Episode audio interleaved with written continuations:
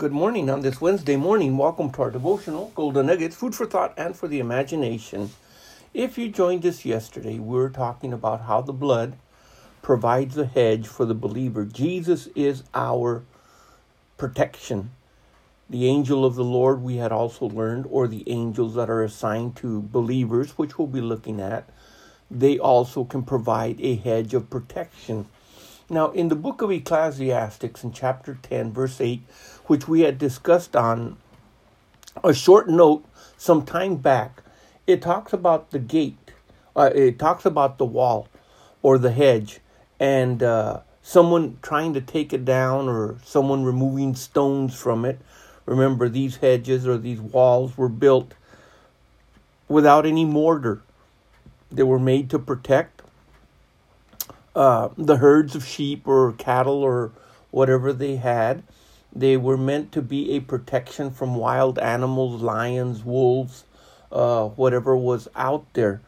So they were loosely made, but they were made in such a way that they would provide some type of protection. Every single hedge or wall had an opening. The opening would be a door or a gate. It's important to understand the concept in the Old Testament and the way that things were used because in the New Testament, by the time we get to it, Jesus identifies himself as the gate or the door to the enclosure of the sheepfold. Now, if we look at the Old Testament, we can actually find some uh, interesting parallels there concerning the sheepfold.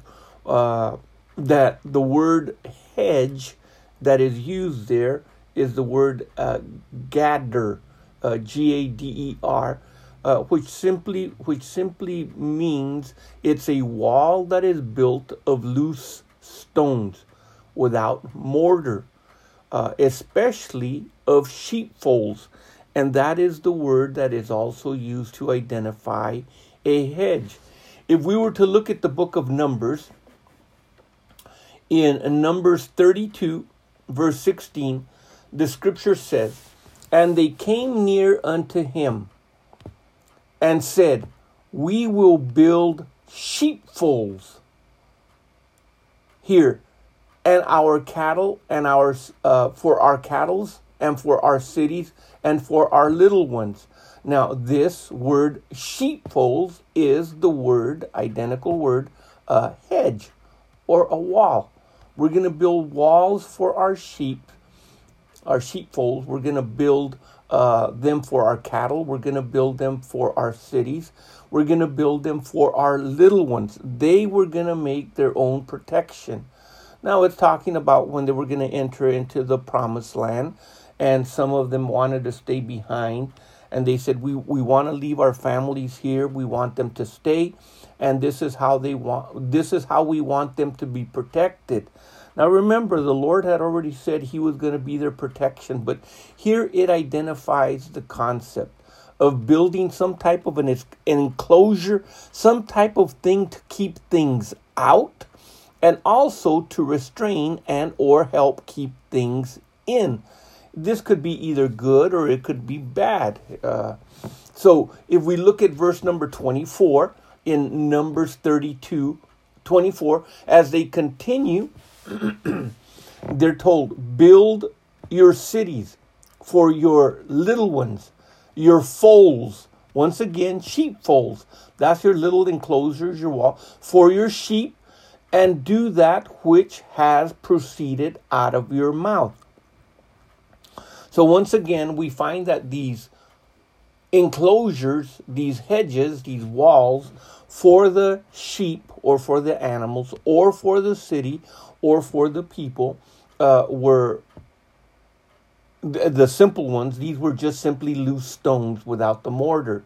It says in verse number 36, Numbers 32 36, and Beth Marah and Beth Haran fenced cities and folds for sheep. So once again, the word is used to identify the enclosures, the hedges that were built by them to protect something. In 1 Samuel, in chapter number 24, in verse number 3, it says, And he came to the sheepcotes or to the sheepfolds. Once again, uh, the walls or the enclosures or the hedges. By the way, where was a cave, and Saul went in to cover his feet, and David and his men remained in the sides of the cave. So, in other words, the way that, that Saul got there was there was a pathway uh, as he went through uh, the the the sheepfolds. There was a pathway that also led to a cave, and of course, caves were also used. Where at the mouth of the cave they put up the wall, the the hedge, and then of course they always had a gate. The gate necessarily does not uh, does not always indicate a wooden gate or a metal gate, but a person actually laying across or being in the gate itself as the one that would protect anyone from either going in or anyone from coming out. Now, in Zephaniah in chapter 2, in verse 6, once again, this word is used uh, to identify the, the, the walls or the gates or the sheepfold. The seacoast shall be dwelling, dwellings and cottages for the shepherds and for the folds of the flocks. And therefore, the word folds, once again, it winds up being the hedges, the enclosures. The reason for emphasizing this so much is because we are his sheep. Therefore, there is an enclosure around us. There is a door so that when the shepherd goes out, the sheep can follow. There's a door so when the shepherd comes back in, the sheep can enter into that protected area. It was also used, according to the scripture, uh, fencing its pathways between the vineyards. Now, we find this in the book of Numbers in chapter 22, uh, in verse number 24, concerning uh, Balaam and the angel of the Lord. It says, And the angel of the Lord stood in a path of the vineyards, and a wall being on each side. The word there for wall is the word hedge. And a wall on that side. There was a wall on one side, there was a wall. One vineyard was separated from another vineyard. And of course, the, the scriptures talks about the little foxes that spoiled the vines. So you wanted to protect the vineyards also by making these walls, these hedges, to keep things out. And things I'm talking whether there were snakes or whether there were critters or animals, dangerous animals, to keep them out of your vineyard. Now we are also uh, we find in the scripture that Israel is called the vineyard of the Lord. So that means that there was enclosures that went around to help protect. If you consider yourself as part of the vine, then that means that there was and is a wall of protection of some sort, identifying it, whether it's the angels of the Lord, the blood of our Lord, whether it's the Lord Himself, the Holy Spirit. We can identify this as simply a protection. in Psalm 62, in verse number 3, the scripture goes on to say, How long will you imagine mischief against a man? You shall be slain, all of you. As a bowing wall, you shall be as a tottering fence. In other words, uh, whatever you build up, whatever you're trying to do against someone else, that wall is going to fall on you, and or uh, you're to wind up being stung or being bit by a snake that is in it. But once again, the word that is used there for fence is the word hedge. It's uh, yeah, the Hebrew word 1447. Every single one of these is exactly that same word in Psalm uh, 80, verse 12, why hast thou broken down her hedges And once again, the word is 1447. So that all they which pass by the way do pluck her. So, in other words, the walls were also meant to keep out thieves. Now, this is important because thieves have a tendency of jumping over walls to get to things. We find this as Jesus taught. And since uh, we are running out of time, I might have to finish this section up tomorrow. But I want to introduce this section. In John 10, verse 6, 7, 8, 9, and 10, all of these verses put together, this parable spoke Jesus unto them, but they understood not what things which he spoke unto them. Then Jesus said unto them again, Verily, verily, I say unto you, I am the door of the hmm. sheep. And all that ever came before me are thieves and robbers, but the sheep did not hear them. I am the door. By me, if any man enter in, he shall be saved, and shall go in and out and find pasture. So, once again, he's talking about the sheep being in some type of an enclosure and Jesus himself is the door. He is the protection of anything wanting to come in or go out. But at the same time, Jesus identifies that there are those that want to climb the wall. And he calls them thieves, he calls them robbers. Now, in John 10:10, 10, 10, very familiar verse to everyone, Jesus then goes on to say the thief comes not but for to steal and to kill and to destroy. I am come that they might have life and that they might have it more abundantly.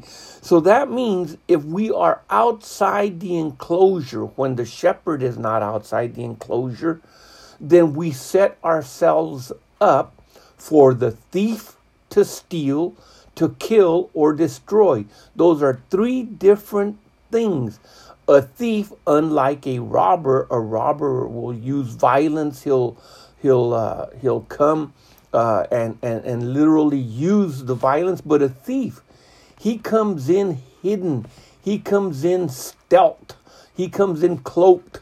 He doesn't want to be known. But a robber, he doesn't care. He's gonna want your your money or whatever possessions you got. But the thief, when he comes in, he's gonna come in to want to steal to kill and to destroy. But Jesus, He has come that we might have life. Now, I'm going to introduce another thought here, uh, and that is in Matthew chapter 16, verse 18.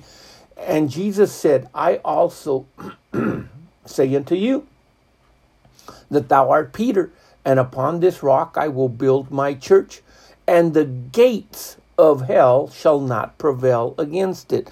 Now let's look at a little bit about the gates. As we consider the door, Jesus the door, let's look at the gates. In Judges chapter 16, verse 2, 3 and onward, it says concerning Samson, and it was told the Gazites, saying, Samson is come here.